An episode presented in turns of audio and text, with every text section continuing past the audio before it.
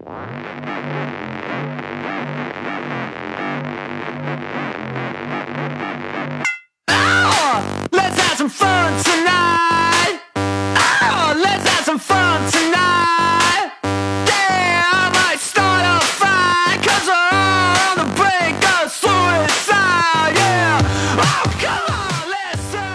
各位听众，大家好，欢迎收听《影榴莲》，我是沈阳，我是大玲玲呀。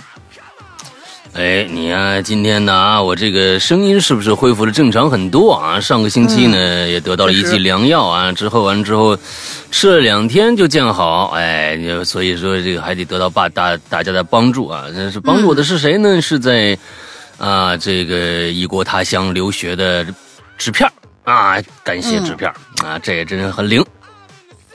呃，三月份啊，还是要说一下，现在正好是我们的这个会员打折季啊，整个三月里边，呃。这个全月都是打折季，如果呢大家想要去这个入手会员的话，就千万不要错过这个机会啊！呃，在我们的 A P P 里边，会员是不能直接打折的，只能通过人工啊。大家可以去加一个绿色图标、可付费、可聊天的这样的一个社交软件，呃，加这么一个号叫做“会鬼影会员全拼”，鬼影会员全拼啊，加上以后 大家就可以。啊，就是我们的这个主任会热情的为你服务。OK，大概就是这个样子。啊，今天呢，我们来到了一年一度、一年两度的这个大家非常喜欢的这样的一个主题啊，校园诡异事件。是的，又来了啊！我前前段时间呢，我去这个翻以前的榴莲，我发现这个以前的榴莲里边这个。我们第一次做校园诡异事件的时候，我和孙一礼做了二十期，有没有？二十二期，二十二期是吧？也就是做了半年的时间，两个人 非常非常的不务，啊，对，还没做完，非常的不务正业啊！因为影流连一一个星期一期嘛，那做了居然做了二十二期，我就当时已经刹不住车了。啊，那一年一年，这这差不多做了小半年的时间，那你说这个不务正业的状态呢，就不能再延续下去了。所以呢，我们呢还是每一次每一呃每一年呢就做两次，每一次呢都把这个话题的时间呢缩小。我记得我最就是跟龙玲做最长的一次，好像做了三期，我记得，嗯，差不多得有三四期，对，没敢扯太长。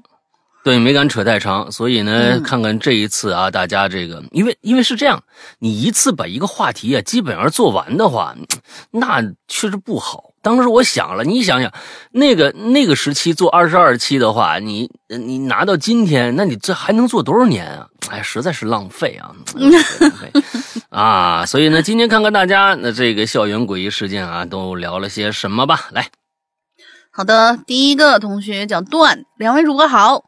半夜一点，刚躺进被窝，就看见榴莲公告了。你要聊这个，我可就不困了啊！校园诡异事件嘛，还真有一件。小学时候，同村同校的一个姐姐，大概是她六年级，我二三年级的样子。她家呢，跟我家就隔一条街。就听说呀，有天下晚自习的时候。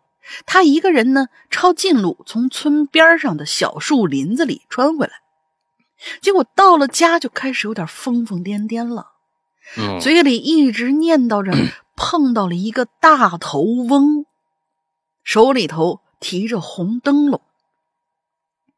从那个时候起，这姐姐就疯了啊！辍学在家，他爸妈呢看了好多医院都不行，最后就只能天天把他锁家里头。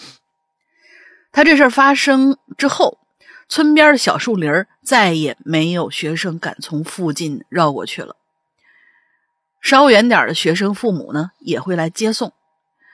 我记得有一次在村，哎，在村口的桥头看见那个姐姐，那姐姐啊，竟然没穿衣服，身上就裹着一条被单 我也不敢上前拉她呀，就去通知她家里人。他父母把他给拉回家了。有次半夜丢了，他爸还叫我爸帮忙出去找呢。结果发现他在村外的一个枯井里，身边还有蛇在爬。胆大的邻居下去把绳子捆到他腰上，给他拽上来了。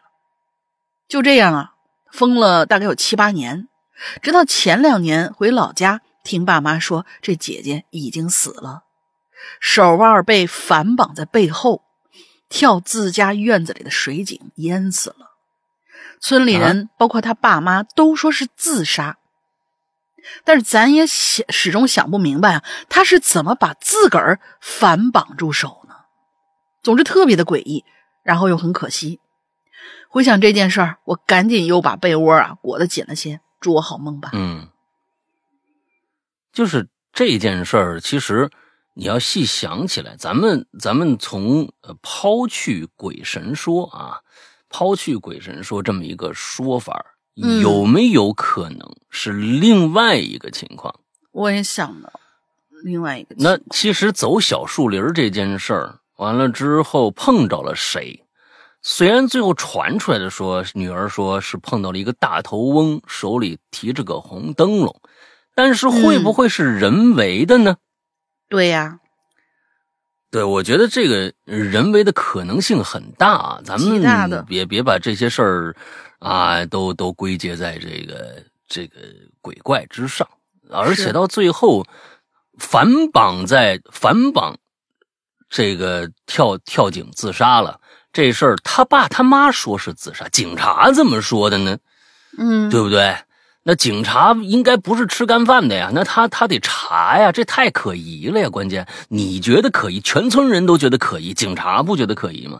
所以我是觉得、这个不好说啊。孩子遇到了什么事儿啊？这人是这这，如果这个是人干的，那这人是谁？说不定是什么村里的强权啊，这个嗯高启强、高启强之类的是吧？那人家高启强可不干这事儿。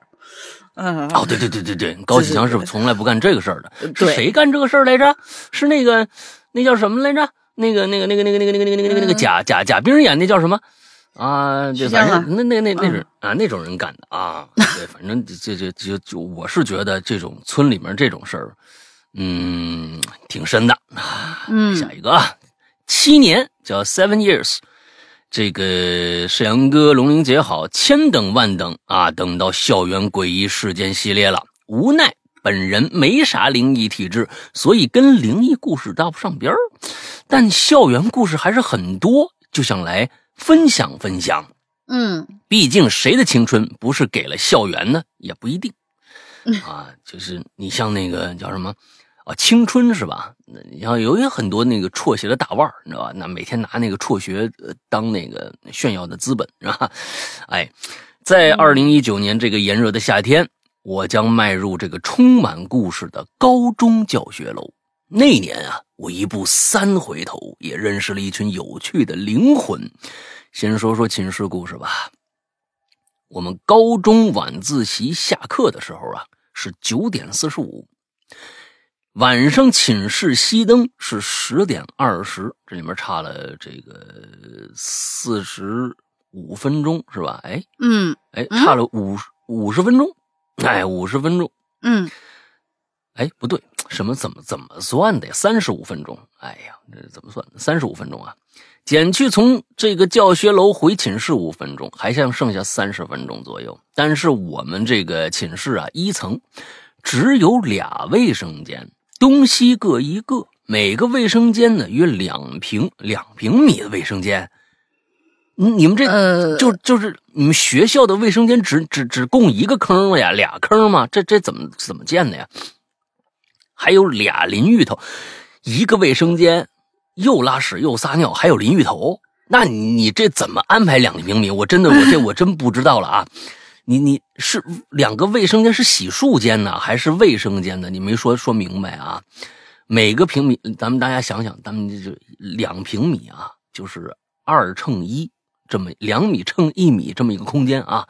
你嗯你们想想啊，嗯，有两个淋浴头，中间有一块用处不大的挡板，但我们每一侧住着九幺幺位什么东西？每一侧住着九百一十一位学生，啊，每一九百一十一位用两平米的卫生间，合理吗？等一下，每一你侧是是啥意思？您您这个表达，我觉得是是是，你得写清楚，要不然真是挺可怕的。九位、十一位，这九到十一位是不是？他那那那那那那你这样想，你看他谁谁能明白他这个表达方法？啊，那那他都中间没有破折号啊，九那就只能理理解成九百一十一位学生啊。于是呢，嗯于是乎洗澡就成了最大的问题。这不是最大的问题，这是天大的问题啊！这这好家伙这是伙九百一十一位，那是真天大的问题。啊！我们大寝室经过了几个月的洗澡经验总结，决定一起一起洗。你两平米能洗几个？这我真的是您您这个东西都不是解决方案。我好家伙，一起洗，光屁溜进去能能能占几个？我就问你啊，那感觉是特别特别的刺激啊！请问是？啊，六哎个赤诚相相待的壮汉挤在两平米，你对，是你这个计算方法，我是我是那什么的啊，这这个六个人两平米，我觉得是可以的，啊，挤在两平米的卫生间，看来呀、他的卫生间是洗漱间的亲。嗯，这位第二个七年了，都七年了，亲，洗漱间和卫生间是不一样的。卫生间哦，你你管卫生间叫洗漱间，那个叫直直接叫厕所是吧？那也有可能，但是这个东西，哎呀，大家现在统一都管厕所叫卫生间，不是吗？对不对？洗漱间是这个，对吧？哎，咱们就就就这么说吧啊，嗯。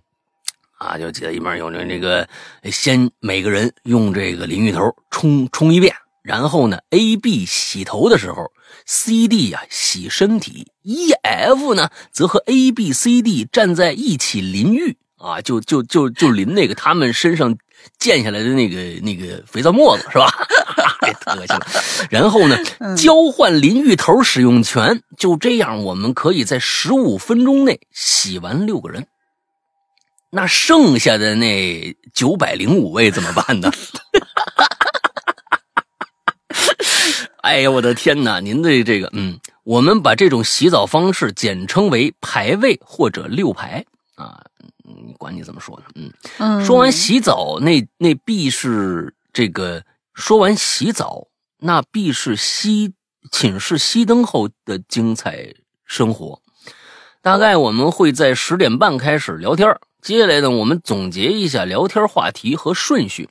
我和你们说，我，您这个是现在看来已经上高中了啊。接下来我我来总结一下话题和顺序。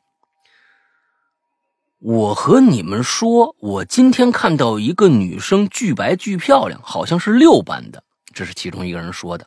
嗯，另外一个说，其实吧，她那么好的女孩，你就不该和他分手。这是第二个。第三个呢是最近那部剧你看了没有啊？嘎嘎刺激。第四个，我觉得未来开路虎还是蛮有面子的。第五个，啊，我就说了，当年曹操就该这么打。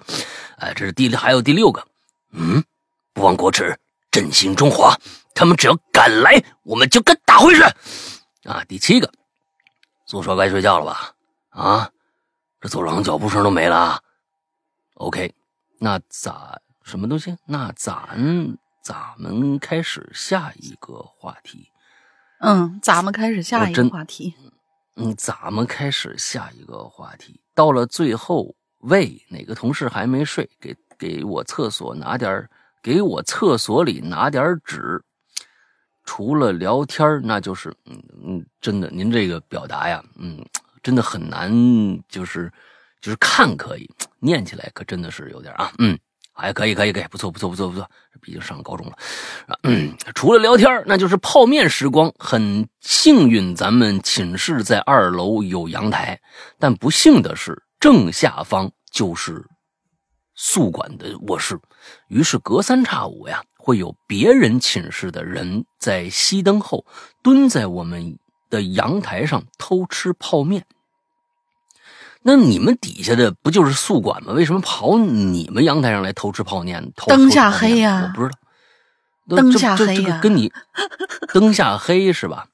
对呀，但不，他这写的是他他他他写的，但不幸的是啊，嗯，但万幸的是，正下方就是呃宿管的卧室，俗称灯下黑，那我可以理解。但他写的不幸的是啊，对不对？他他写的不幸的事啊，那说说明就是不好呗。那为什么还跑你那儿去呢？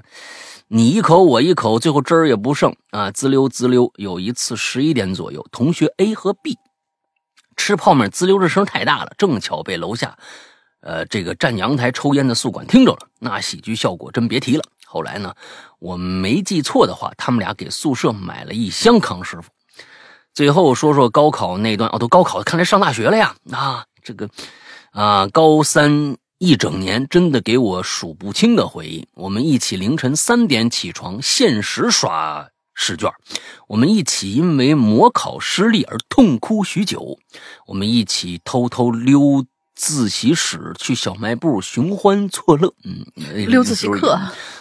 啊，自溜自习课啊啊，去这个小卖部寻去小卖部就相当于寻欢作乐了啊。我们一起每天百米冲刺去食堂，只为有更多的时间学习。我们一起在模考后悠闲的踢足球。我们一起穿着最帅的西装拍毕业照。我们一起漫步学校的角角落落，聊着那些遥不可及的人生理想。我们一起一起省略号。我们。二零零二二零二二年六月十日那天，杭州下着小雨，淅淅沥沥的雨滴冲散了雨后的午后的炙热。当最后一场地理考试的听到“请考生放下手中的笔”的考试铃响起时，我知道我的高中生涯结束了。与以往考试结束时不同的是，我那天呢，并不激动、不开心、不难过。内心没有任何的情绪波动，因为我知道，在二零二二年这个蝉鸣的夏天，我将离开这个充满青春的青春的高中教学楼。那天，我一步三回头，别离一群有趣的灵魂。嗯，那那你你为什么就是按说你这么有感触，应该是嗯不啊呃不激动、不开心、不难过，对。你就感觉是没有任何的这个情绪波澜嘛，对吧？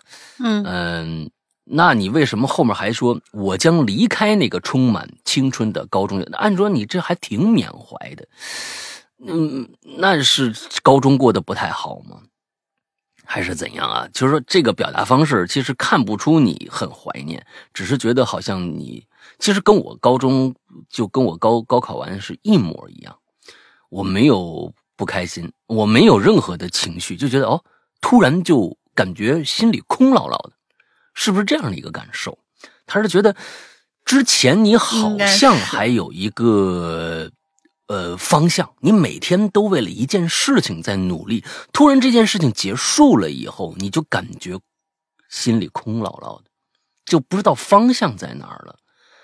啊，之呃，之所以呃离别校园，其实我对校园啊这个怀念并不多，因为我从小就在校园长大，所以那个地方跟我跟我的这个呃，就是我并并不怎么觉得校园是一个值得怀念的地方，这可能是跟我个人有关。但是其实你你写的时候，应该是有一些对于高考你可能会是这样的感觉，但是对于校园可能你是另外一种感觉了。啊，但是笑，所以你这个地方不应该连着写，一连着写就不知道你要表达什么情绪了。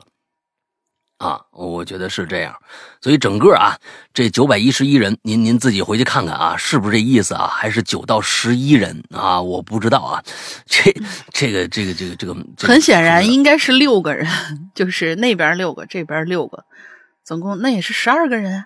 他对他说是一册呀。他说是一册，就是每一册整个它里边有很多的嗯描述不清晰的地方，导致了我觉得其实他写的挺有意思的。他我我我知道他他他对高中生活里边的那些点点滴滴的记忆，完之后变成文字以后，有可能会，我觉得这可能会是一个非常诙谐的一篇文章，那可能稍稍微有点对那。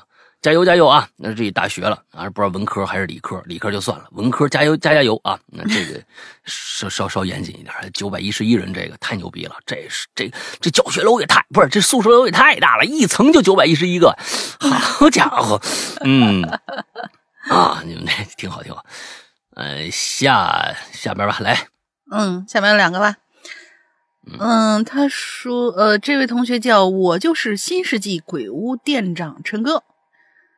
啊，你的梦想是开个鬼屋是吗？还是你已经当上店长了呢？但是他留言很短啊，他是留言短到基本上都不如他名字这么长。山哥、龙姐，你们好，我是潜水六年的老水鬼了。写这个仅仅是为了打个招呼啊，毕竟从来没有留过言。这里祝主播事业长长久久捏。啊，那你就多写两句呗，就没写过留言，你就多写两句。比如说写写你们鬼屋的事儿呀。对呀，对这个鬼屋的事儿。哎，我们下次要不要留一个主题，就是，呃，剧本杀或者鬼屋发生过什么事情？我觉得这个是不是可以？我觉得这个挺好玩的。嗯，最近这样的，这对，因为在这儿强烈建议大家啊，去去看一部电影，里边有一个对鬼屋，就是不是就是这个密室。恐怖密室逃脱的一个非常非常有趣的一个一个表达，就是昨天刚刚上映的。呃，我觉得这部剧应该可以秒杀春节档所有电影的一部剧哦。但是呢，这部剧呢，呃，不是这部剧啊，这部电影，这部电影呢，很聪明的在春节档下架了，那就是不是下架了，就是退出春节档竞争，放到了三月十号，就是大鹏的《保你平安》。当时在春节档的时候，就说大鹏的《保你平安》说绝对硬，绝对硬。昨天我第一时间去看了，非常牛逼，非常牛逼啊！我觉得比这个春节档的任何一部电影可能都要高一个档次。首先是剧本层面。真的很棒。其实我在当时，我觉得大鹏再多说多说两句，大鹏的进步是真的是肉眼可见的层级式的反转。就是他从第一部《煎饼侠》到第二部《缝纫机乐队》，再到他嗯这个《富贵吉祥》，呃那部片子虽然没公映啊，但是《富贵吉祥》我觉得真的很牛逼。之后再往后就是这个啊，每他的量很少，但是他每一部剧在当年都是水准很高的。嗯，都是水准很高的，呃，而且他剧本一直保持着一个，就是说让你觉得哇，他每一个小细节到最后都能翻转出来再用，这种巧妙的经典好莱好莱坞式的编剧模式，这在中国是非常之少见的。所以我觉得大鹏作为一个不是导演，被别人诟病一个喜剧演员去当导演这样的一个一一个一个状态之下，很多导演应该自己。自扇五百个大逼斗，啊，就说说你比人家强在哪儿啊？就我觉得真的是非常棒。中间有一段李雪琴在鬼屋的这样的一段戏，真的是笑喷了，你知道吗？嗯，大家一定要去看看这部电影，非常强烈，极度推荐这部大家肯定这部电影去进电影院去看。嗯，肯定要去看一看，因为之前就是哎，大玲玲，你说好了啊。你一定要去看啊！你别光说你不去啊！呃，我那我我上一次看电影，最近的这个电影院，最近你几年的电影院是不是都是我带你去的？你先说说啊！是，可丢人了！哎呀。嗯，但是但是真真的要看，真的要看，因为因为三月份有有很好，就是很想看的电影嘛，就是一个是那个呃拍《中邪》那马凯导演终于又拍了一部戏，然后在月底的时候就要上的那个那那个惊悚呃惊悚喜剧是一个，还有另外一个就是有很多很多人推荐了大鹏这个，但其实就是。呃，大鹏的这个水平我不知道，就是可能我不够去评断他这个水平到底怎么样。但是我通过我自己的感官来说，他上一次拍过一个花木兰的小短片，我就觉得他已经秒杀当时在场的很多很多大导演了。就那个花木兰让我看的真的是特别特别有，又是综艺节目是吧？我不是没看综艺节目，那综艺节目的撕逼那种我不喜欢，我只是看了那样一小片段，就是听说拍的很好，我就看了那样一个小片段，真的就是确实是各种各样方面挺好的。你不喜 欢看综艺节目？我喜欢看综艺节目，但是那种那种就是那种明显有剧本，然后让一定要撕逼的那种，然后大家上来以后一定要跑谁捧谁踩谁那种，就巨恶心，我绝对不看。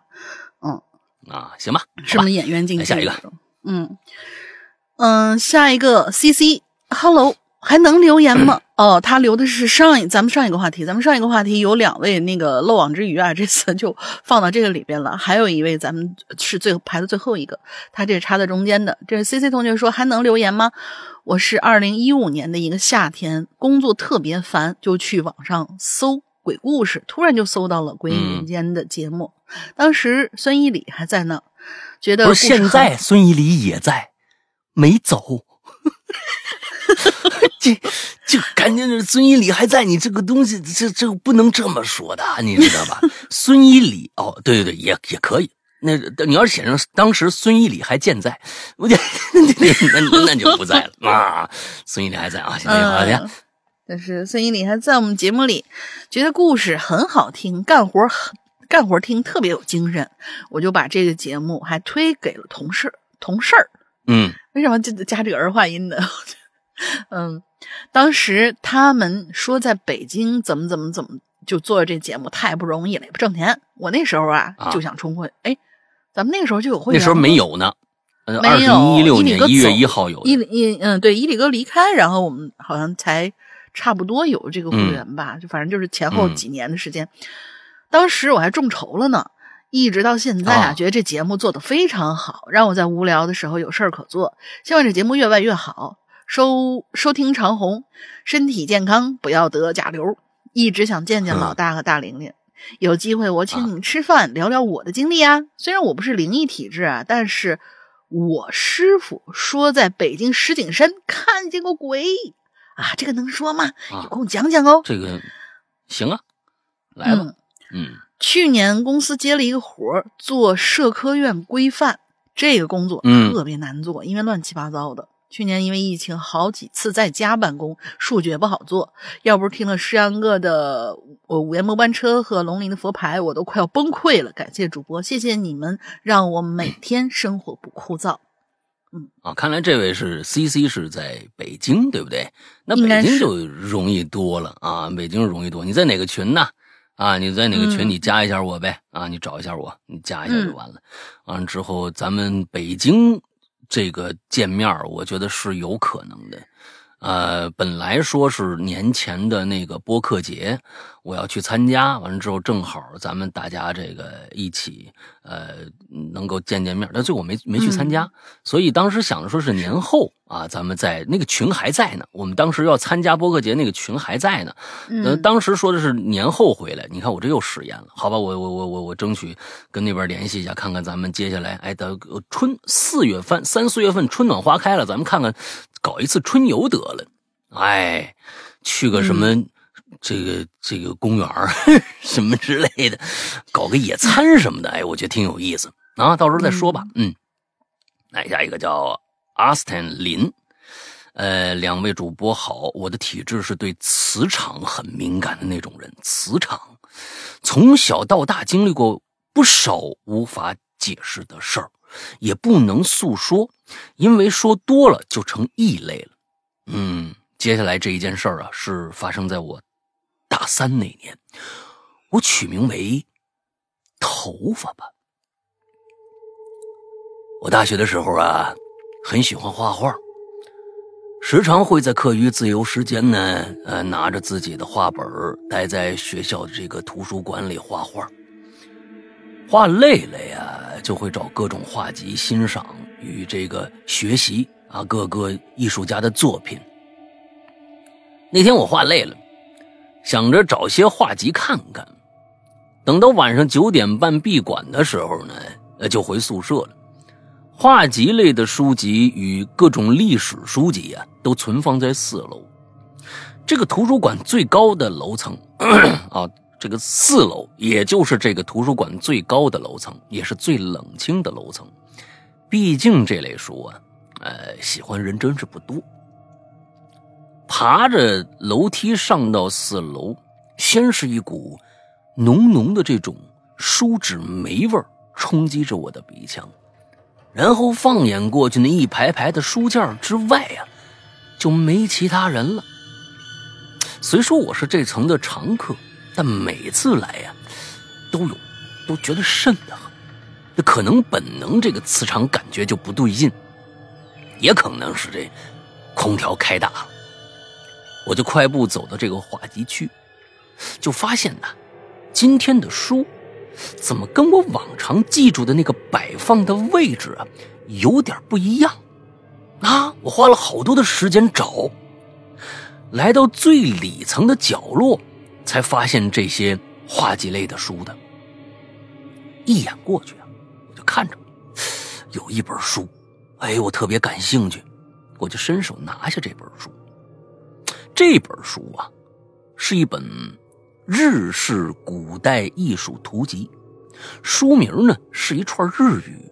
书的表面啊是皮革制作的，哎，有一些破旧感，很厚，霉味也很重。我就心想啊，这新进的书吗？怎么没见过呀？这看起来也不像新的呀，奇了怪了。正当我一脸怀疑的翻开这书啊，吧嗒一声，有这么一东西啊，就从书里边掉地上了。我低头看去，感觉是一撮什么东西。等我弯腰捡起来的时候，鸡皮疙瘩都炸起来了。那是一撮用红绳绑着的头发，而且呀，表面还有一些灰尘一样的白点儿。我就赶紧呐，翻开书，把这头发给夹回去了，把这书放回原位，匆匆就走。重啊！等回到宿舍才发现呢，我带过去的画本跟那个笔呀都忘那儿了。心想着回去拿，又觉得算了，明天白天再说吧。眼看着也快到这个闭馆的时间了，晚上洗完澡躺在床上，心里还害怕呢，总觉得有什么不对劲的。果然，晚上啊，哎，做了这么一个梦。梦里头啊，我就来到一小山村，山里头呢正在唱大戏呢，一班戏子呀在台上唱曲儿，台下一排排的人呢坐着吆喝叫好，我就上去听呗。曲子的大概意思好像是拜堂，这新娘子呢盖着个红布入场，可久久就没见这新郎官入场，只见呢。这新娘突然转身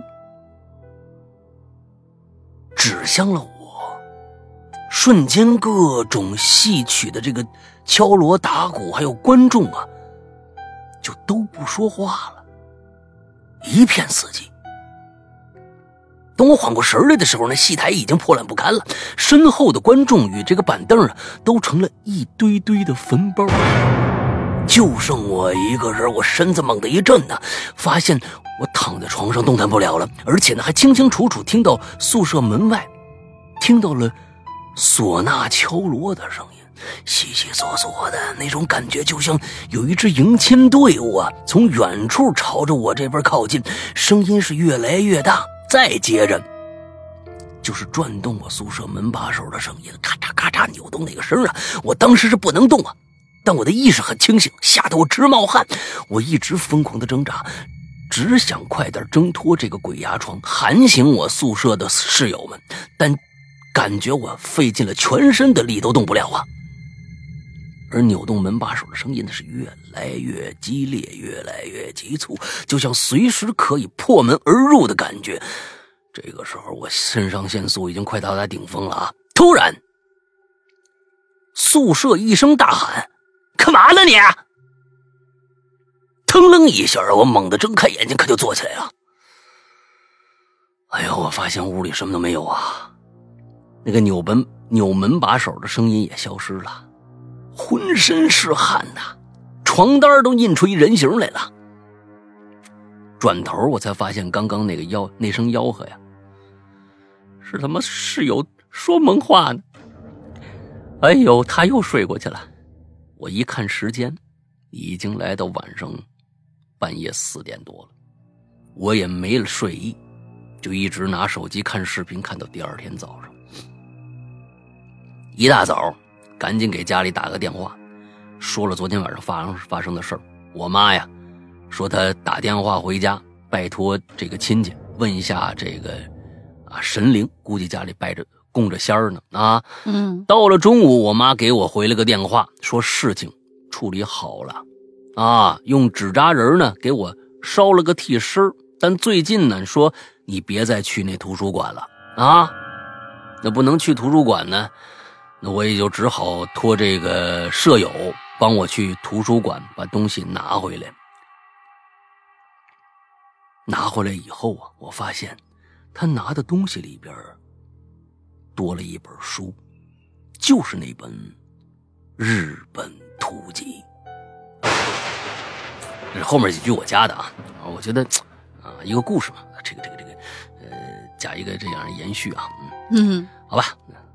呃，这个事情事情到这儿结束了啊，那没没那图集啊，没图集那是我家的。后来毕业以后跟宿宿舍友小聚，我才跟他们说了这件事儿。而当时那个说梦话的室友感到震惊，他说呀，他那晚做梦梦见的是我，是看着我魔怔了一样的在癫笑，站门那儿，一只手拿着一把头发，哎呦，一只手疯狂的扭动门把手。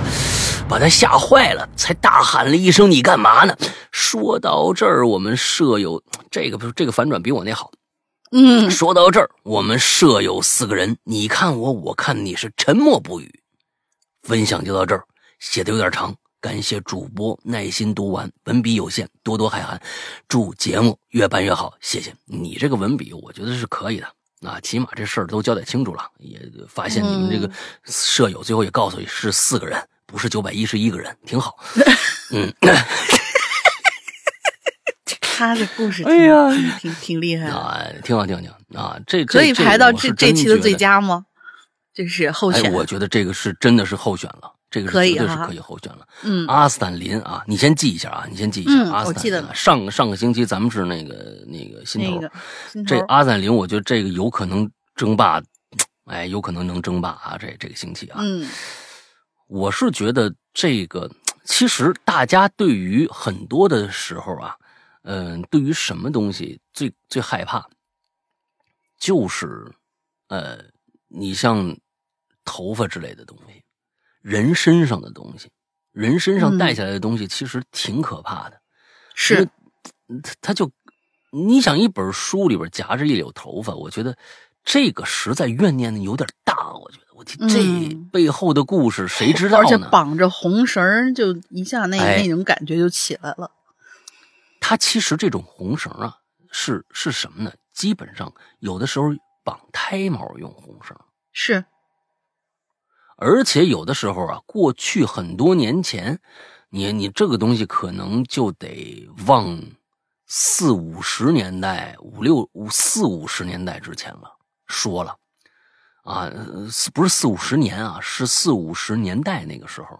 那时候，比如说这女孩看上那男孩，男孩也看上这女孩了，定情信物就是一撮头发，也是用红绳扎，就是表示结发。红绳扎，嗯，哎，完之后现在不管了，谁给你剪头发呀？是吧？Tony 老师都是啊。嗯，那你你这东西，你现在，所以现在不，你看着这个东西，你觉得瘆得慌，而且。夹在一本日文书里头，这背后的故事啊，就深了去了，挺好。嗯，好，接下来下一个这位同学叫吉咒，两位主播好，我呢是不见鬼体质，从小到大都是从别人那儿听到的灵异故事，所以我难免就特别好奇呀，这好见好朋友的时候，应该是一个什么样的心情呢？当然，也有一些发生在我身上很难解释的事儿。看到这周主题，我就想起在学校的时候发生的这么一件事儿。嗯，那应该还是二零一二年的某个月，我还在上高中呢。晚上上晚自习的时候啊，不知道为什么就感觉特别的困，就想趴在桌子上的睡一会儿。但是班主任就坐在讲台上看着呢。我就强撑着不让自己睡着，啊，没撑多久，遗憾的是我还是睡着了。到现在我还记得我做做了一个梦，这梦里的场景呢只有一个，就是我坐在那儿一直啊看着窗户外头，就那么一直看着，心里头有一种很浓郁的悲伤没有由来，也不知道看了多久。我呢，突然就惊醒了，抬起头，迷迷糊糊的就看见班主任正在很惊诧的看着我。我心想：糟了，睡觉被发现了。啊然后我就看见班主任下了讲台，走到我身边，很关心的问我：“怎么了？”我当时也不知道怎么回事儿，我突然就哭了，然后就莫名其妙的说：“我也不知道我怎么回事儿。”班主任看了我一会儿啊，就让两个跟我要好同学带我出去走走。我就跟着同学走到楼下，吹着清凉的夜风，我清醒了很多，心里头没由来那种压抑呢也 驱散了。这时候有一个同学就跟我说：“哎，怎么回事儿？你刚才真他娘吓人！”我还以为他说是我被老师发现睡觉呢，我就说：“哎呀，可能昨天晚上没睡好吧，犯困。”那同学就继续说：“你是不知道你刚才干了什么是吗？”我心说：“不就是趴在桌上睡觉吗？”啊他就继续跟我说：“就就哎呀，就你刚才，就突然不知道发什么神经，从座位上站起来，还是蹦起来的，猛地就就撞向那窗户去了，把你同桌桌子都撞倒了，然后你又又又遮往呃又遮应该是遮了个方向吧，我觉得是，又遮了个方向，又朝教室外头跑。”当时闹的动静很大，连老师都吓着，看着我往教室外头跑，因为教室在四楼，就赶紧让两个强壮一点的同学把我给拉住了。啊，怕他跳楼啊，想不开。嗯，没想到的是，我那时候力气啊特别的大，两个人扯了半天才把我压住。然后我好像看见是感觉是挣脱不掉，突然就对着其中一个人开始破口大骂。再后来呢，骂了半天，我突然又不出声了，因为我被压在地上，老师怕把我给压的窒息了，就赶紧让那两位同学把我放开。嗯，然后他们就看见我慢悠悠的从地上爬了起来，又走回到自己课桌，往课桌上一趴，没动啊然后没过一会儿，我又自个儿抬起头，看向了班主任。这以上都是他给我讲的听完之后我真是一脸懵啊！我说我啊，就感到自己睡了一觉啊，顺便做了个梦，咋做了这么多事儿呢？我摸摸自己脑袋，发现果然额头上有一大包，应该是撞啊窗户撞的。但是撞成这样，我居然都没 清醒，也确实是很奇怪了。后来这事儿呢就不了了之了，老师也没追究我自习课上睡觉，只让我注意休息之类的，我也就没在意那天晚上发生过的那些事儿。大概因为类似的事情也只发生过一次吧，不过跟这期的主题没什么关。哎，大概因为类似的事情以前也发生过一次，不过与这期主题没什么关系，就不提了。别呀，你可以讲，咱应你这个该还有一，嗯咱应该还有一个下期，你不妨把你下那个故事，就是以前那个故事也讲讲，也许是有关联的。不是见鬼体质啊！你这个是，上身体这关键是你为什么哭呢？你起来为什么哭呢？嗯那我估计吧，你那会儿还没没彻底醒呢，估计是疼的，你知道嗯，啊，也有撞一下了啊，完了之后起来以后被几个壮汉啊轮轮番的压在地上，你知道吧？这这可能疼的啊，觉得委屈。嗯你说我啥都没干，嗯我这我怎么浑身疼呢？你看，这我就解释不清楚了啊。我觉得嗯按说，我不知道我不知道梦游这这件事情是否可以，就是说疼痛会让你醒不过来，我不知道啊。那反正看梦游的都挺老实的，最多呢就拿头啊撞撞墙，哎，那个很轻微的，哎，没没见过梦游的，就是那个这么激烈自己而且还骂啊这么激烈的，嗯，对，而且还骂人，对我觉得这更像是另外一种啊事情发生了啊，但愿不是吧。嗯？是是好吧是是是，下一个叫阿德啊，哈喽，石阳叔、龙龙玲姐，你们好，我又来了。我是啊，我是阿德啊，也是汇聚会员四群里边的古惑德，没错，你们没看错，小兄弟已经光荣的成为了鬼影会员了。上次还不是呢，是吧？我记得上次是不是他说的他还没 没不是呢？现在已经是了，吧？我太棒了，忘记了，嗯忘了啊，忘了。嗯，哎，上对上次不是他就说是四群的吗？那他嗯为什么进了群却不是会员？这次说已经光荣的成为会员了呢？这也是一个诡异事件。这说明我们的这个英子的工作没有做好，你知道吗？嗯，自自从上次留留完言之后啊，我就一直等待节目的播出，想看一看世阳叔或者龙玲姐对我的文笔满不满意。没想到竟然还候选到了最佳里边，真是可喜可贺啊！激动的我大晚上还专门出门买了一挂鞭，在我们家门口放了。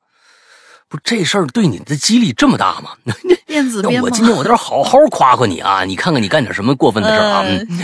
啊，激动之情啊是难以言表。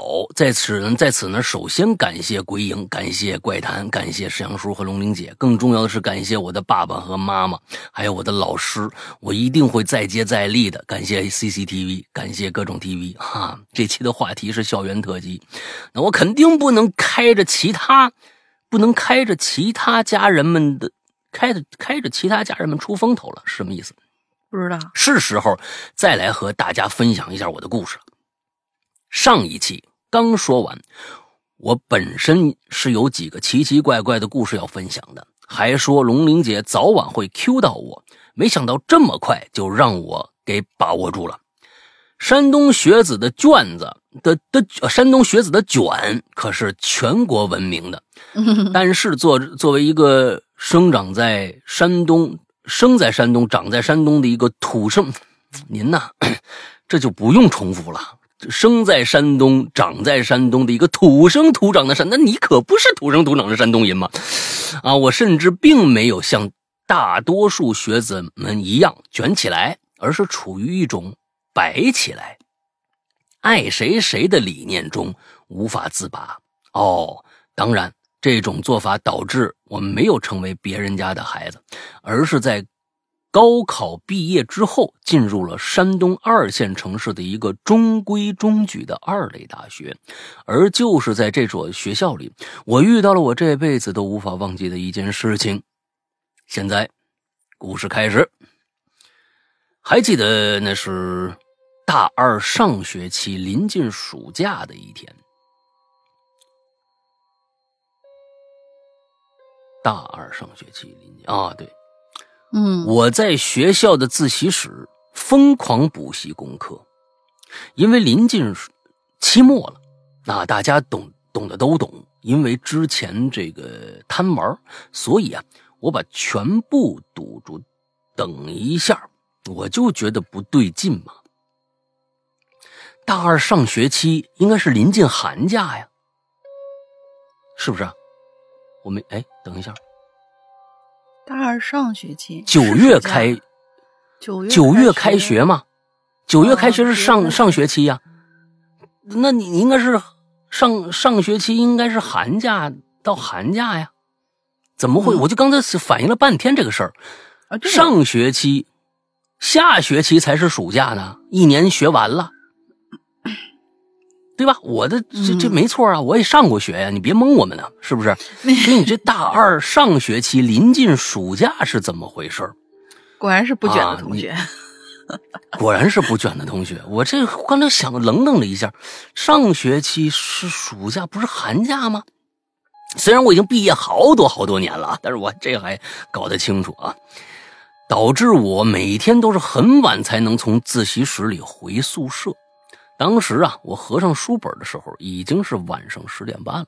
看了一天书的我呢，啊，这个精疲力尽啊，脑袋昏昏沉沉的，感觉身体被掏空了，那得补肾呐。我们自习室啊和教学楼呢是一体的，要从自习室回到宿舍，必须要从教学楼的大门走出去。所以呢，我简单的收拾了一下学习资料，就匆忙的向楼下走去。你要问我了，我为什么要这么匆忙？我偏不问你，那我就只能告诉你了。你 你还挺骄傲，我天哪，自己设问了个句，没人问，自己回答，啊，那我只能告诉你们了，我们的这个教学楼十点关门。嘿，这这个这个问题真的是啊，哥们儿十点半走，不为不为别的，就是为了一个刺激。所谓富贵险中求嘛，你这能挣钱是怎么着啊？啊！你今天是肯定选不进去了，我的天哪！嗯，我们自习室是在 A 栋，而教学楼是在 B 栋，中间呢有一个走廊连接着。当我从自习室走到教学楼之后，才发现教学楼里已经空无一人。废话，人家十点就关门了，你十点半才走，可不可不嘛？你这你这今天这个老自问自答的，你说是吧？啊，自我解嘲的，是不是啊？漆漆黑黑的一片。寂静的，除了我的脚步声，再也听不到其他人的声音了。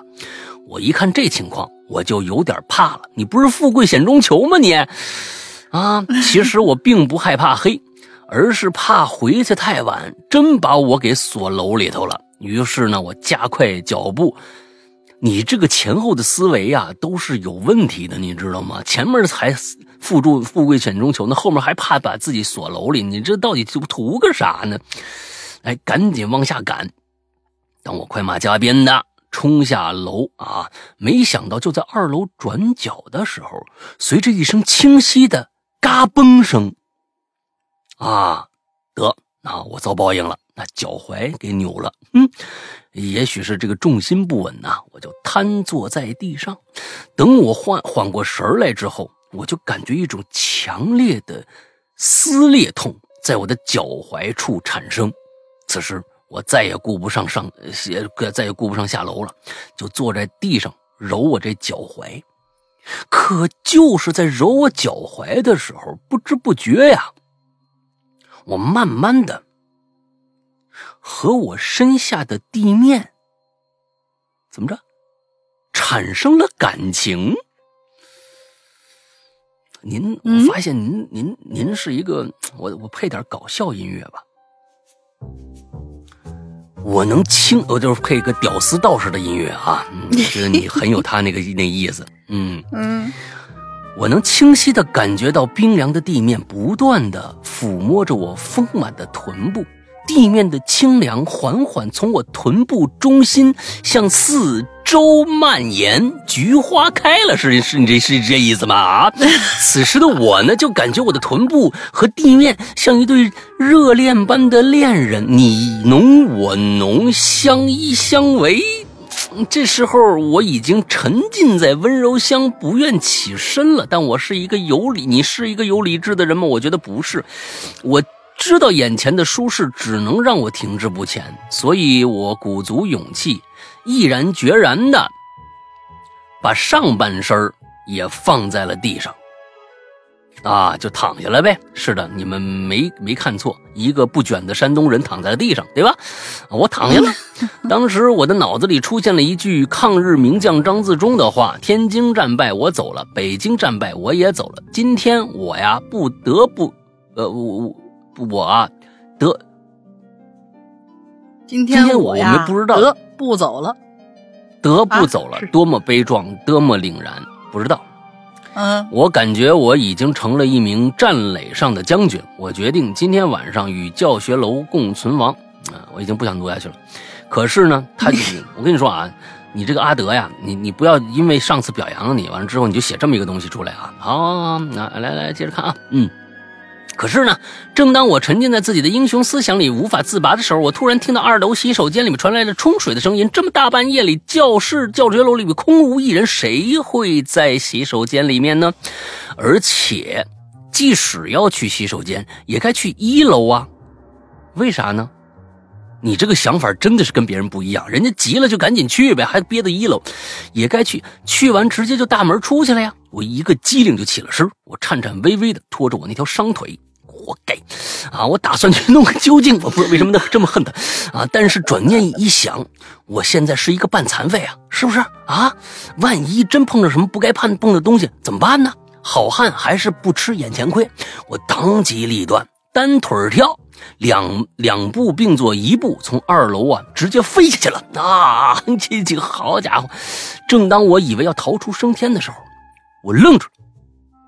我看着一楼啊大门口啊有一个浑身上下黑漆漆的人啊，那人背对着我，正抬着头看着天花板，我瞬间就不行了，嗷唠一声，哎呦妈耶！我是山东人呐！惨叫一声啊，也顾不得脚脚踝受伤了，双腿来回快速倒腾，从旁边的窗户可就翻出去了。等我双脚落了地，啊，终于有有勇气望向教学楼的一楼大厅。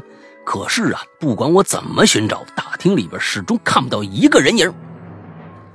行吧，哎呀，故事讲完了啊，故事讲完了。这是我这个大学呀，呃，四年里头啊，也是仅有的一次碰到的奇怪的事儿。呃，故事较长，辛苦龙玲姐。嗯，好，好，好。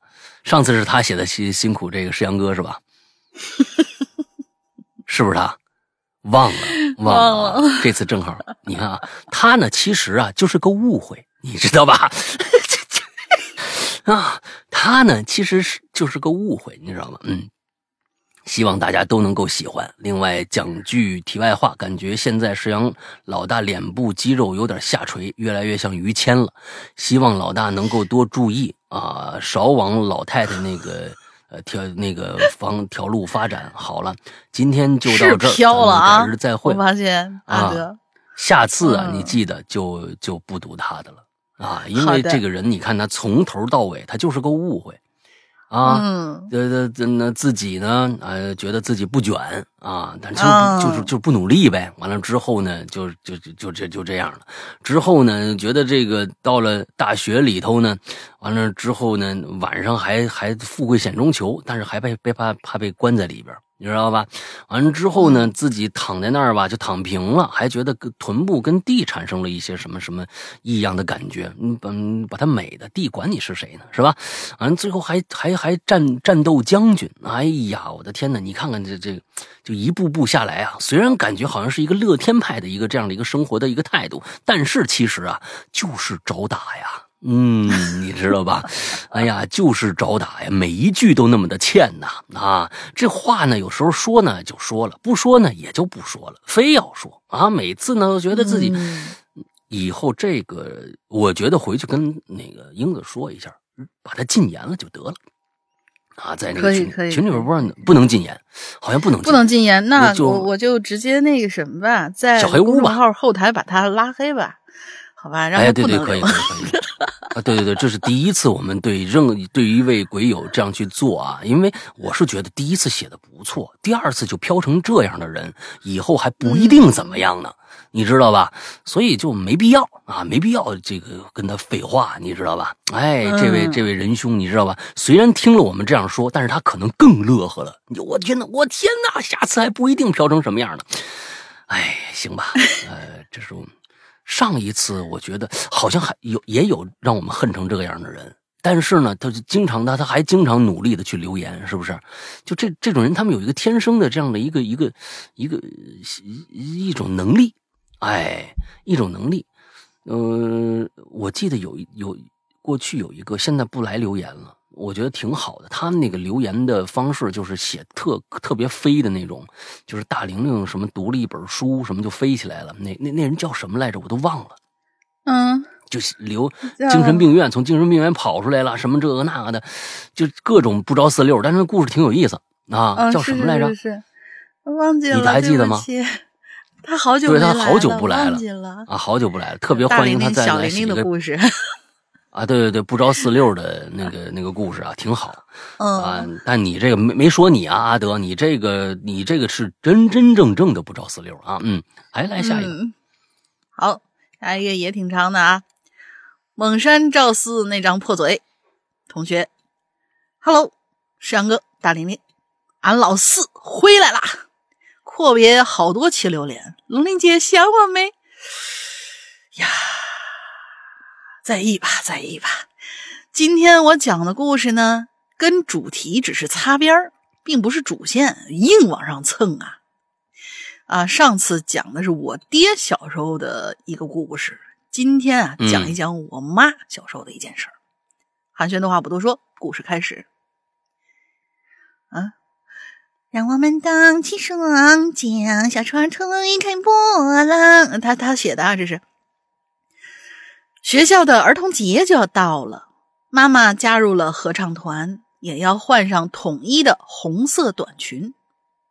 妈妈听了之后呢，就飞快的往家跑啊。嗯，妈妈，妈妈那个时候是在那个幼儿园啊，大家请注意啊，这个时候妈妈叫有点叫老了，小时候的妈妈 这是啊，哎哎，对对对，不是妈妈长大了以后看儿子，为了参加参加合唱团，是小时候他就在儿童节。哎学校里的，哎。哎还过儿童节呢嘛。然后妈妈得知之后呢，就飞快的往家跑，二姐二姐，把你那件红 T 恤。话还没说完，妈妈就愣在了原地。最西间的小屋里，此时房梁上正悬挂着一具年轻的女尸。妈妈的二姐，我的二姨，在风华正茂的年纪选择了自杀。二姨和邻村的小戴是青梅竹马，关系好的很。村里人都说他们啊，真是郎才女貌，天生一对儿。两家人呢也觉得他们俩挺般配的，毕竟从小看到大，孩子啥样父母都知道，于是就决定给俩人订婚。可自从订完婚之后，二姨呢就发生了变化了，本来活泼开朗的她，却整天阴沉沉的。平常在家里很勤快，平常在家里数他最勤快，也突然开始变得懒散，脾气也变得暴得很。老爷家有五个孩子，除大姨为了生个男孩逃避计划生育去了东北，到最后还是生了五个姐姐。其余的我舅、我三姨还有我妈，每天都会怯生生的离他远远的。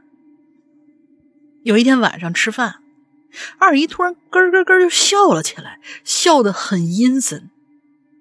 听我妈说，二姨的声音不像自己的。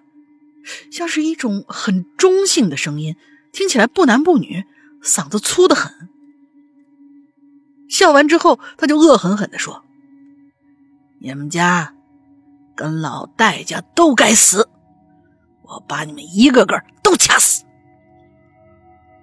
说罢，就直接朝我三姨脖子上掐过去了，把我舅舅吓得哇的一声就哭了出来。得亏老爷及时拦住，二姨发作了一会儿就冷静下来。等二姨缓缓醒过来，发现老爷正抱着她，她哭得泣不成声，就问：“爹，我究竟怎么了？”说完就开始在我姥爷怀里哇哇大哭。老爷就说：“老爷就哽咽的说，没事儿，没事儿啊，孩子，总会有办法解决的。”第二天呢，就带了二姨去找神婆子。神婆子给看了看，眉头紧锁。哟，这确实是有东西附了身了，但是呢，不太好办呐。这东西怨气太大，说什么都不走啊，非要活活拖死二丫头啊。老爷就问：“那那这是个什么东西啊？”神婆就说：“啊，是那个小戴，他姑姑，也就是二丫头的姑婆婆。”随后呢，他们就跟呃，他就跟老爷说了姑婆婆的事儿啊。我这儿要挖个坑啊，姑婆婆这事儿按下不表。反正呃，反正是二姨听完就是眼泪包眼珠啊，但是最后什么也没说。回家之后，二姨好像又回到了以前活泼开朗的状态，但是因为身体原因呢，老爷不再让她去上班了，让她在家待着。静养身体，但二姨闲不住啊，每天早上天没亮就把饭菜做好，等着全家人吃，下地干活，一个人干俩人活，就看起来好像根本就没有受到附身的影响一般，还把自己唯一的一块手表送给了三姨，又把自己喜欢的衣服送给了妈妈，就包括那件红色的 T 恤，虽然有点大吧。但是当时妈妈特别的喜欢。这天，二姨一如既往的做好早饭，家人都吃完饭，该干活、该上学，都该干嘛干嘛去了。妈妈走的时候呢，就就跟二姨说：“二姐，学校明天就是六一儿童节了，今天中午放学我回来取红短袖，学校要统一穿红色 T 恤。”二姨微微笑了笑，就嗯了一声，什么都没说。据我妈说啊，当时在学校里排练的时候，她也不知道为什么，就总是听见耳朵边上有一个声音，忽远忽近，然后就重复着一句话：“小妹，拿衣服。”我妈心里就一惊啊，但在排练呢，就只能到中午时候再回家拿。嗯，到了中午的时候，妈妈就飞奔跑回家。可是当回到家，就看见红色 T 恤整整齐齐的叠在炕上，最疼自己的二姐却已经阴阳两隔了。她身上还穿着要结婚时候的红色衣服，上吊的绳子则是一根红色的腰带。我的妈呀！我妈说，如今呢，自己都到如今自己都不敢自己一个人到那间屋子里。直到有一天晚上，一家人坐在一起吃饭，三姨突然用很稚嫩的声音说：“爹娘，窗户上有一根红绳子。”大伙儿都往窗户上看，却发现啥都没有。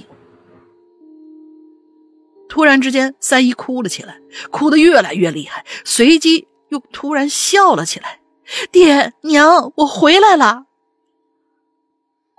老爷顿时明白过来，厉声说道：“这已经不是你该来的地方了，回去吧。”然后三姨就突然又咯咯咯的笑了起来，笑得毛骨悚然的。之后嗓音一变，非常的粗糙：“我跟你们说，你们以后不许欺负我三妹。”我妈一听啊，腾的一下就躲在角落里瑟瑟发抖了。三姨猛地看向我妈，怒目圆睁，尤其是你。接着就说呀：“你们再欺负他，我就把他带走。你们永远也别想再欺负着他。”接着又是哭，哭的那叫一个撕心裂肺，让人不寒而栗。我妈跟我，我妈告诉我啊，自从她跟我爸结婚之后，每天晚上都会做梦。二姨都会回来吓唬她，印象最深的就是每当他躺在床上的时候，二姨总会从床位里钻出来，没有身子，只有一个头。好了，今天的故事就到这儿。祝两位，什么叫祝两位主播身体健康？你这，对，这不搞我，包包我啊！这个对，那跟我也没关系。祝两位主播身体健康，越来越有钱。哈喽怪谈收听长虹，好，嗯，咱这还有下期。这里边，我特别想听你把你挖的那个坑，就是姑婆婆那个事儿说一说，啊，他就挖了一个坑嘛，对。说是有可能，可以留在下半期这个也可以作为今天的备选啊，呃对。写的还不错。嗯，啊。蒙山赵四儿那张破脸，这个 其实，嗯，如果 我不知道你三姨现在怎么样啊？三姨是不是过得挺好的？呃，这里边其实咱们再再再想多一点那想多一点的话，把它变成一个故事啊，并不是说你三姨。如果这是一个故事，一个杜撰的一个一个事情的话，那有没有可能是你三姨装的呢？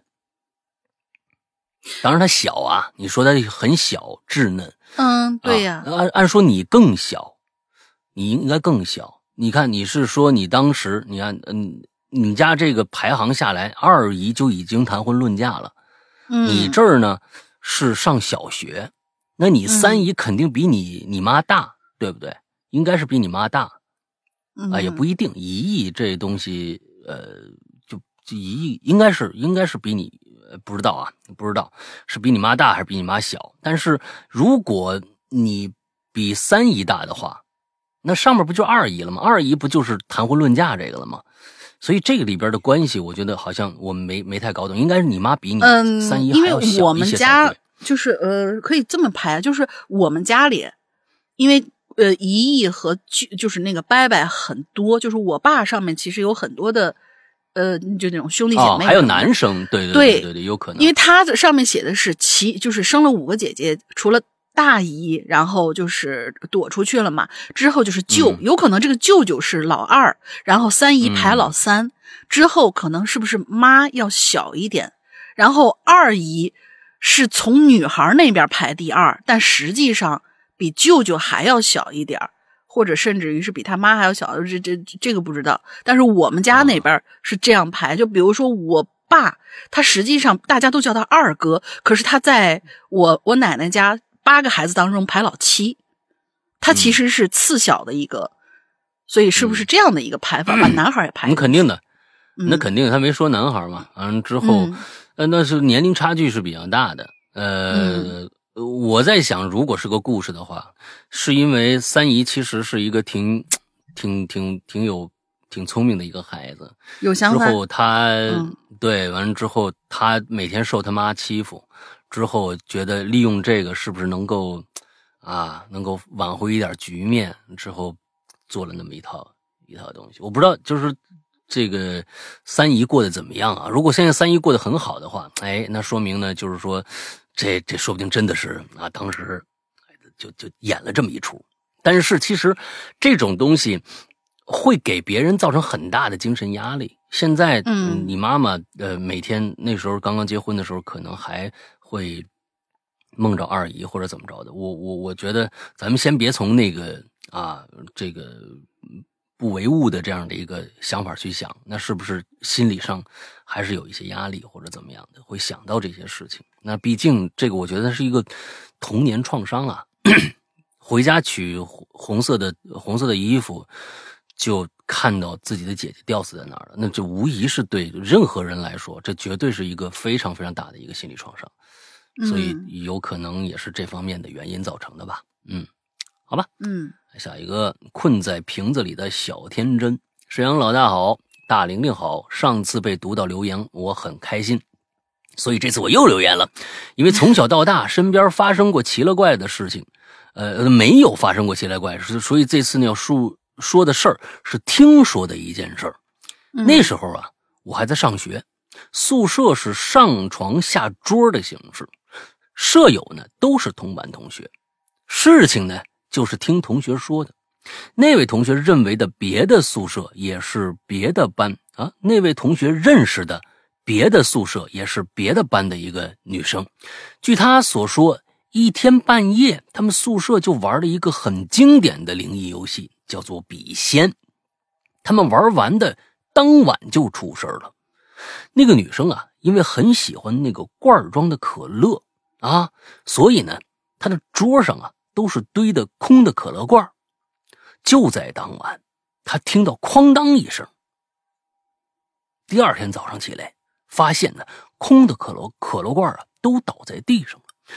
虽然得知那件事的时候是早上，但是我听的可是背后啊，为什么一阵发凉？之后几个晚上都吓得我没睡好，是吗？我从此打消了对那种游戏的好奇心，再也不敢去碰了。好了，故事就到这儿了，希望能够读到，继续去潜水了，拜拜。你真的是一个困在瓶子里的小天真呐，这这个没什么的。就是如果人出事儿了，那天晚上看着某个人发疯了，或者怎么着异常了，那还行。可乐罐倒了一地，能说明什么呢？有一个人泄私愤把它弄到地上了，你还是想说啊，有一个人，有一个看不见的人啊，那些那些可乐罐就好像平平白无故的一下倒在了地上。但是如果是这样也行，那只是可乐罐掉地上了，我觉得这个没什么吧。那或者说后续还有什么样的事儿？光这一件事不足以。他的意思可能是，如果说是都没人碰的情况之下，大家都在睡觉，然后突然那个桌上摆着的平就是平常摆的那种空的可乐罐突然掉到地上，嗯那个大半夜一下其实挺可怕。如果没人碰的话，啊，那是那是，但是他嗯没写明白。就在当晚，他听是他听到了哐当一声，但是他没有说第其实是当时谁都没动，就看着那一堆可乐罐掉地上了。这样的话也也也是一个一个一个一个说法。所以，嗯所以有时候他他必须稍微稍微严谨一些，要不然就觉得哎，那那没什么呀，对吧？因为没看到有是不是人为的嘛。如果是人为的话，有可能是某一个就是这种怎么说恶作剧心的强的人，他们觉得玩完这个笔仙，觉得没哎怎么什么都没有啊，就想造这么一个一个点，把这可乐罐呼噜下去了，也有可能。所以这些都是有可能的，但是如果所有的人都在床上躺着，忽然听着当掉下来，嗯，那是另外一回事了。啊是是是是，对，那那接下来这我来吧，你这上那猴肠呢？嗯，带着兔子去喝酒啊，这个扣肉君，嗯，嗯扣肉君。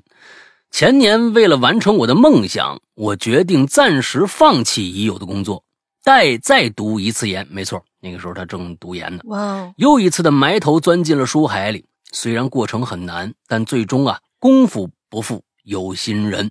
目前我在海淀某大学读麻醉学，那看来是这个医科大是吧？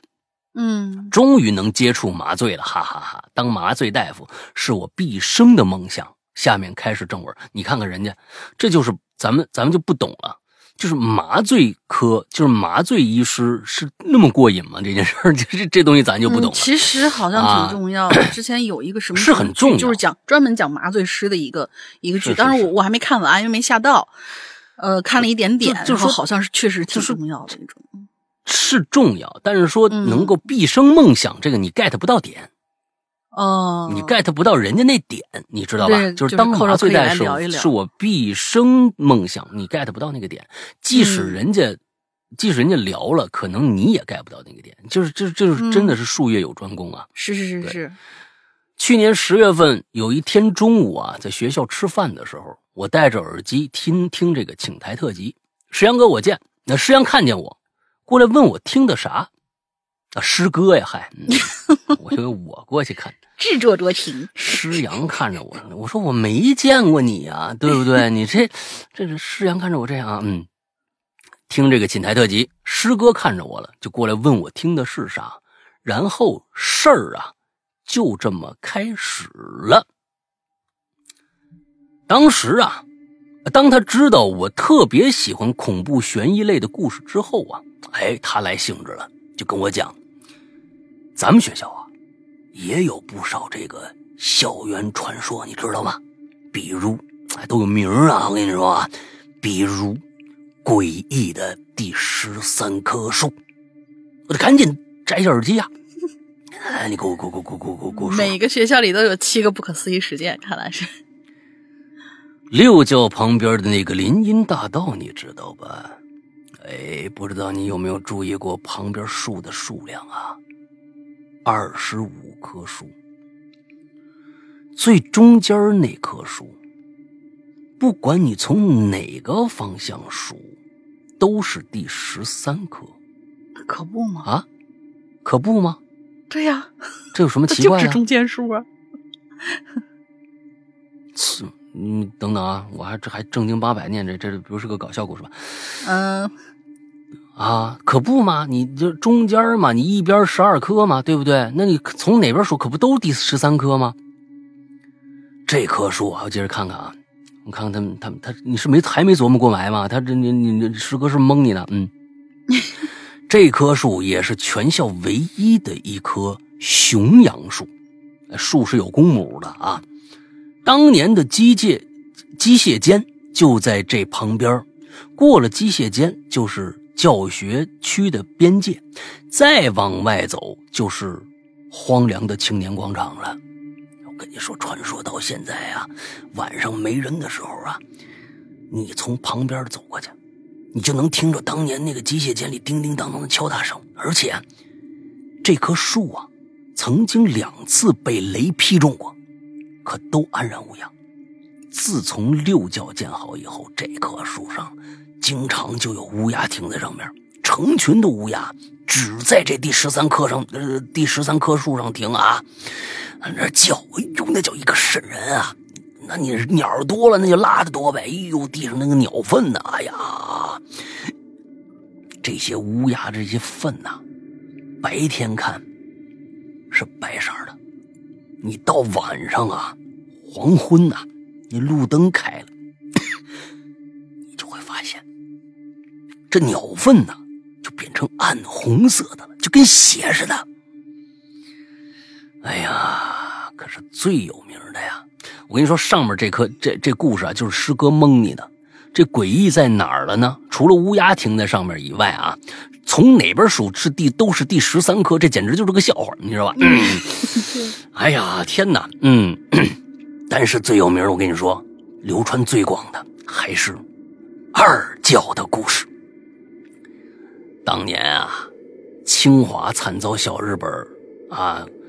呃啊，惨遭小日子啊，小日本过得不错的地方的人的啊蹂躏，嗯嗯，什么叫过得不错的地方？不知道那个梗吗？小日子过得不错的地方，人说就是蹂躏，这个代指小日本。那为什么呢？就是之前有那个，就是呃外，就是去国外参加那些锦标赛的那个运动员被采访的时候。然后就说的说啊，我的下一场，我的下一场就是要跟小日，后来才发现是采访呢，然后就紧急嘴里刹车，就是呃，小日子过得不错的人去呃下一场跟跟我比赛，怎么怎么怎么样，然后这个就成了一个名场面了，对，哦哦哦，对，所以我们现在用小日子代表小日本，在不能说的地方说，对，啊，嗨，就是小小日本呗，把别人爬 对对对对，对吧？对，就是小日本啊，惨遭小日本的日。蹂躏，直到一九四五年光复。光复以后啊，学校迁回当年的北平，接管了小日本，这个占据了八年的校园。当校工打开二教地下室的时候，你猜怎么着？一股恶臭可就出来了。可不管怎么找，都找不着这源头在哪儿。那恢复上课以后啊。二教就发生了好多奇怪的事儿，先是一盏灯，不知道怎么着就变成长明灯了。无论校工怎么修，就是不受这开关控制，一直亮着。然后啊，是楼梯上出现暗红色的血液。到后来呀，晚自习的学生经常能听着地下室里传来惨叫声啊。直到有一次上课的时候，黑板上。出现了怎么都擦不掉的一个鬼脸儿，学校和教授们呢都一致反对去那儿上课了。就这样，二教成了名副其实的鬼楼。哎呀，那个清华同学啊，如果有清华同学可以去找找这个传闻到底属不属实啊？直到有这么一天啊，当年的这个校长啊亲自去了一趟二教，出来以后啊。立刻就找了专业人士过来一探究竟。你看人家这个对吧？中国两大校，那当年也也请专业人士，对不对啊？不是不能请。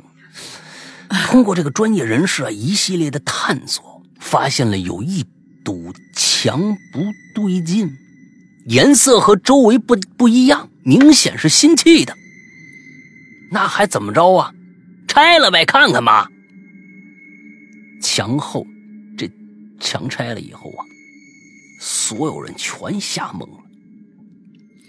里面有数不清的尸骨和大量的恒温箱、鼠笼，还有这个呃细菌培养设备，俨然是一个细菌细菌战的这么一个实验基地。当时公安啊联合校方一起将地下室处理干净了，就再次把地下室给封了。从那个时候起，二教可就没发生过诡异事件了。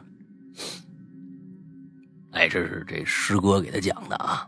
哎，看来是清华的一师哥啊。嗯嗯，这这已经说的很明白了，是吧？咱也不能遮着自己遮遮藏藏的，都大家也都不都是傻子，是吧？就是说清华的。哎呀，这师哥呀，给我讲完了俩故事。当天晚上呢，我带着将信将疑的态度去了这个地方，第十三棵树。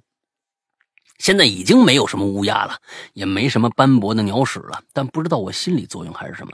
当我靠近这树的时候啊，就还真感觉到一股凉意。啊，你没数数啊？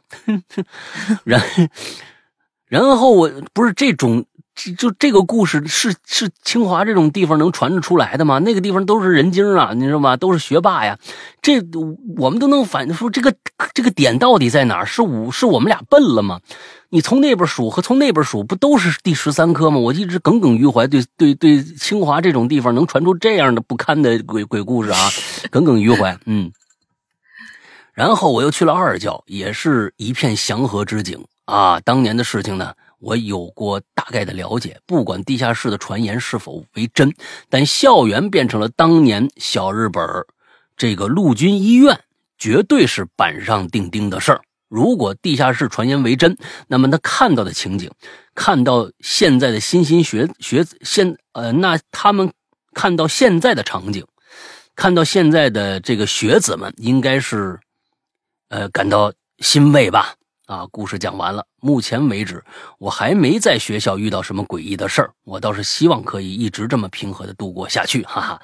这个沈阳哥大林，这个万身体健康，万事如意。最后让我呐喊一声：北京租房真真真真真他妈贵呀！可不嘛？那估计是那几个，他他确实是打出来那几个字儿了，但是被后台给和谐了，变成新号了。嗯，那个真的，北京除了贵，没什么好的。说实在的啊，真的没什么好的。北京是真他妈贵啊，干什么都贵。我是觉得，但是我有一点啊是不贵的，这个我确实要说一下，就是北京的公共交通是真不贵啊。是是是是，它其实是对外地人不，呃，对外地人不太友好。其实本地人，比如老人呐，还有什么的，呃，福利还是挺多的啊。但是真的对外地人真的不友好。所以其实我感觉，我认为，大部分像咱们讲旅游那个时候，大部分对北京的感受都不会太好。真的，不管是玩也好吃也好，各种各样吧。可能真的就是不太好，嗯，而且现在现在的大家旅游，千万记住了，旅游出来不是受罪的，旅游出来是享福的。过去的就是那个时候，你像像八十年代、九十年代那时候，旅游事业也不是特别发达，各个地方呢，嗯，就是对于旅游的这种感受也不太重视，所以那个时候感觉上老一辈人就觉得，哎呀，出去玩就是受罪去了。啊，就是可能就是遇到一些不好吃的饭，特别正常；住一些特别糟烂的地方，特别正常。那现在不一样了，真的不一样。旅游就应该舒舒服服的。如果你感受到不舒服了，那真的这地方旅游办的不好。旅北京旅游真的特别差啊！我就这么跟你们说，你们想来旅北京旅游看看故宫什么的，故宫我跟你们说啊，故宫，嗯，我我以前去还不是那样。之后我最后一次去呢，就是那样的。之后最后一次去的以后，经常听人说，好像一直保持着那样。就是现在故宫已经不让你随便走了，就是拉了一条红线，你就顺着这条线一直往下走，就串整个的院子，就串完就完了，就是一条旅游的走廊。他们是又发现有人 潜在里面不出来了吗？还是怎样？我是最后一次去逛的时候还不是这样呢。但是你不能这么搞啊！我觉得不能这么搞啊！反正我最后一次去是这样的，特别失望。而且我还带着一好朋友，他没去过故宫。本来是我以前的印象，故宫不是那样的。但是这次去让我真的是就是骂娘的心都有。就是说，这是你对中国自己人呢？你这么搞，就是说本身大家来了就是哎呀，想看看这儿，仔细的好好看。有限时的，当时好像是一个半小时，你必须出去。我记得啊，我忘了，我忘了，我忘了，我忘了这点，我我不敢肯认。但是我当时确实是一条走廊走下去，你真的，我觉得特别感受特别不好，真的拿游客当傻子。八十块钱门票，你进去就想多拍拍照。你想故宫里边，如果日摄影爱好者能够能够拍多少好照片啊？但是你就那几个机位，你就顺着那个那那边走吧。可能有一个地方相对开阔一些，让你走一下，完之后再再回来吧，就接着往那边走。我反正当年是这个样子。那也太过分了。我现在我现在对北京的那个贵那个物价啊，我真的有点真的是深恶痛绝，真的是我觉得贵。你吃不到好东西，因为尤其是你比如说你在你在四川啊，或者是在其他地方吃的好又便宜的地方，你来北京简直要骂大街的。这什么破面啊，三十块钱一碗，我那五块钱就解决了，十块钱就解决了，什么呀？这叫，对，就真真不好，嗯，不好。嗯，来下一个。最后一个 啊，最后一个是我们刀疤兔同学，他上一次呢就是那个呃加入会员的理由那个主题的时候，他在我们做节目的时候，他留了这么一条啊，哦，所以就给他补上。好，他说：“师阳大林好，我是哪年听的呢？已经不太记得了，不是一二年就是一三年。那时候晚上睡不着，来回翻手机。”突然就看到这苹果播客啊，推荐年度播客节，叫《鬼影年度播客节目啊，年度播客节目是叫《鬼影人间》。毋庸置疑啊，第一个听到节目肯定就是《寻人启事》，那也是第一次被震撼到。没想到听音频故事，我还能被吓着，就一发不可收拾，爱上了鬼影。后来才知道，二零一二年鬼影创办。哈，那真是巧。我们家姑娘啊，也是一二年出生的。现在姑娘有的时候也会让我给她放鬼影啊，不过我还不太敢哈。一是怕她 听上瘾了，二是有的内容啊，它确实恐怖。一般呢，我都给她听听怪藏啊，故事短小又经典，气氛足够了，也不会听时间太长。啊，怪藏里有些故事挺那什么的。这么长时间啊，也听过其他平台有声故事，也听过很多人讲的，也会花钱听一些节目，也挺有意思的。不过《哈喽怪谈》是特点最突出、风格最多、制作最精良的，即便是一个人播讲，也能把书里的每个人物都鲜明的表现出来。嗯。呃，大玲玲佛牌里的方刚是我最爱，哎，这也是猫姐的最爱，方刚那个角色。石阳哥的《上岸十二时辰》听的太有画面感了，嗯，那是有声书里的巅峰，说是有声书里的巅峰也不为过呀。会员一定要买啊！那么多故事，那么多访谈，那么多主播私密的栏目，只有充会员才能听到完整版哦。哎，大玲玲有一期是洗着澡边洗澡边录的一期节目。哎啊，下我我我争取再来一期啊，争取再来一期。遇到了就不要错过，有这么一平台陪伴啊，享受啊。这次呢，我少写一点啊，每次留言上传都挺费劲的。最近节目更新挺多，辛苦主播和工作人员了，好多视频节目都还没看呢，微信公众号的小故事都还没看呢，管系列还没听呢，先攒起来慢慢听。好，有时候好东西是需要慢慢品的。下次榴莲见。哎，嗯，我们上个星期五，呃，今天啊，呃，包括今天我们上传了，在在小破站上上传了我们的第三期视频的故事，就是说 我自己出镜的那种啊。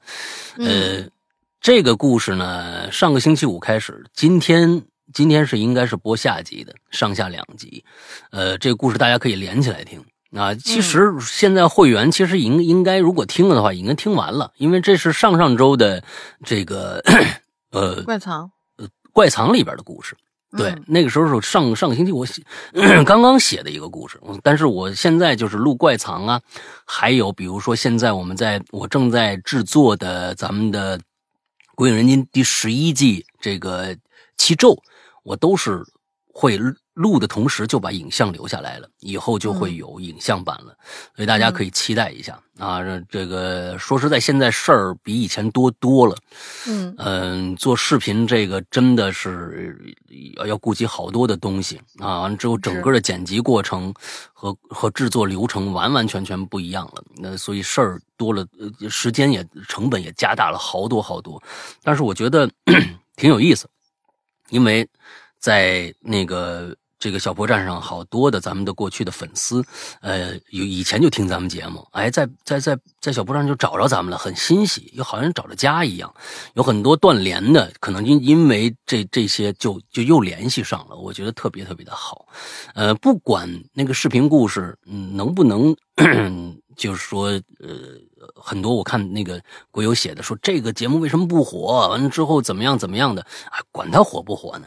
你开心了就好，你找着地方了就好。我觉得一直是这样的一个一个看法啊，我也不希望活，啊，活了没啥意思啊。那么今天就到这儿吧，呃，下个星期还是应该还是校园诡异吧？嗯，现在我们留了差不多有半期多的内容了。如果大家还有想嗯写的，赶紧去写，我们把下集也弄出来，然后两期咱们就结束咱们的上半年的第一次校园诡异事件了。OK，好吧，那我们选出一个今天的这个啊、最佳吧。我我是觉得啊，我是觉得最开始呢，阿斯坦林呢、这个故事很好，我觉得也也挺有意思的。不过呢，我其实更倾向于这个赵四儿这个啊，我我我其实我我要如果我我要选一个的话，是，其实我对就是可能赵四儿这个故事，我觉得更有意思一些啊，嗯更有意思一些。我我我是觉得这个，而且他这个故事其实挺深的，而且他留了一个坑啊。那我也希望下一次能够啊，不管是校园诡异事件吧，你就下次把这个故事也留上来吧。那我们这一次啊，这一期我们就选呃蒙山赵四儿那张破嘴啊，作为咱们今天的这个最佳留言。等到下这个月结束的那一周的时候，我们会把四个每个星期的这个最佳放在我们的微信公众号上。微信公众号，请大家呃记一下，就是说就叫鬼呃这个哈喽怪谈，大家去嗯搜一下微信公众号哈喽怪谈。之后我们会有一个专门的帖子，把这四篇留言再放上去。之后大家选一个投票。最喜欢哪一个，投票率最高的那个人将会收到我们的一个小礼物，大概就是这样啊。嗯，OK，那今天大林想一个进群密码吧。进群密码就是我们的阿尔斯坦林，他在图书馆里看到了一本什么书，名字有点长，但是老大当时念得很清楚，这个书的名字这本书当时有名字吗？是一本。什么书？不，不是名字吧？就是形容这本书的，一共八个字儿，但是老大说的很清楚。哦，嗯就是八个字儿种类，它是不是这个名字？是这这类书的一个种类的名字。这个图册的种类是一本什么样的书？啊嗯，啊，OK，这太难了，这这这这这这个真够刁钻的，你知道吧？咱们都简单了好多期了。嗯，啊，请这个每次都是一个字儿两大家个字儿的。啊，大家这个关注一下我们这个月的会员的打折月啊，我们马上其实过再过一段时间，我们的生日就到了啊，三月二十一号，呃，就是我们十一周年的这个啊纪念日。但是这一天我们是否有什么呃这个活动呢？但是我现在还没有准备啊，我还没有准备，大概率没有啊，大概率没有。呃，之后这个呃，不过如果关注我们会员或者会员快到期了。真的是可以趁这个时间去便宜的购入新一年的会员啊，所以大家可以看一下。嗯，具体的方法呃，再再跟大家说一下，我们的会员是在我们的自己的 APP 里边的，呃，苹果、安卓都有。那呃，安卓的朋友一定注意，唯一的下载方法，我告诉你，唯一的下载方法就是去我们的公众号，呃，哈喽怪谈公众号之后右下角就会有下载 APP 的二维码。啊，下载以后，嗯我告诉你，你也注册不了新用户。我们的 APP 现在还有 bug，我每次都说这个，嗯我必须说这个，是是是要不然就是很多人就是骂街了。我们确实是嗯注册不了新用户，请大家注意，必须人工。所以呢，下面加一个这个绿色图标，可聊天、可付费的这么一个呃社交软件的呃号。那呃，紧接着呢，呃，如果现在大家想去参与这个活动。啊，比如说苹果用户，苹果用户没有这个顾虑啊，没有上面那个顾虑，不能注册这个顾虑是可以的。那想去参加这个活动，也加这个号。有一些朋友已经是会员了，想进会员群，并且我跟大家一定要进会员群，因为我们有一些通知或者怎么着的，就都可以在群里面发放了。即使你不想进群，你加一下官微君也是好的，也就是刚才我说的那个号啊。接下来我告诉大家这个号是什么，呃。鬼影会员全拼，鬼影会员全拼，请大家注意，鬼影会员全拼啊，加加就说三遍，呃，加了以后呢，不管你是想干什么，你都在备注栏里边，那加对方好友的备注栏里面简单的写一下，比如说我要安卓要注册的注册用户啊，或者我要加我要参加活动，我要进群都可以，你进写一个稍微的这样的一个简介，你会更快的进入序列里面啊。所以这个呃，希望大家就赶紧行动起来啊，去支持一下我们，我们就是靠这个生活的。好，大林没什么想说的了吧？嗯，再说一下，我好久没说了，再说一下我啊们的那个企鹅群的群号吧。嗯企鹅群的群号二四二幺八九七三八，你直接搜群啊号二四二幺八九七三八，然后搜这个群号就能加到我们。因为直接搜名字的话，有些人不知道我们改了“哈喽怪谈”这名字了，确实是有这样听老节目可能不知道我们已经已经换名字是“哈喽怪谈”了，然后就可能搜嗯到一些老名字之下。有很多那种假冒的仿收费的群，呃，而且还有收费的，还真有啊那些就就就，哎，也不知道他们图什么，反正我们发现过不少了。所以为为了避免大家踩嗯坑啊，还是嗯到我们正规的二四二幺八九七三八这个群里面去，好吧，是个两千人的大群哦。这个嗯两千人大群啊，对，剩下的所有的收费的啊，进去没几个人的，那都嗯不是我们的正规群啊，好吧。那么今天的节目到这结束，祝大家周快乐开心，拜拜。拜拜。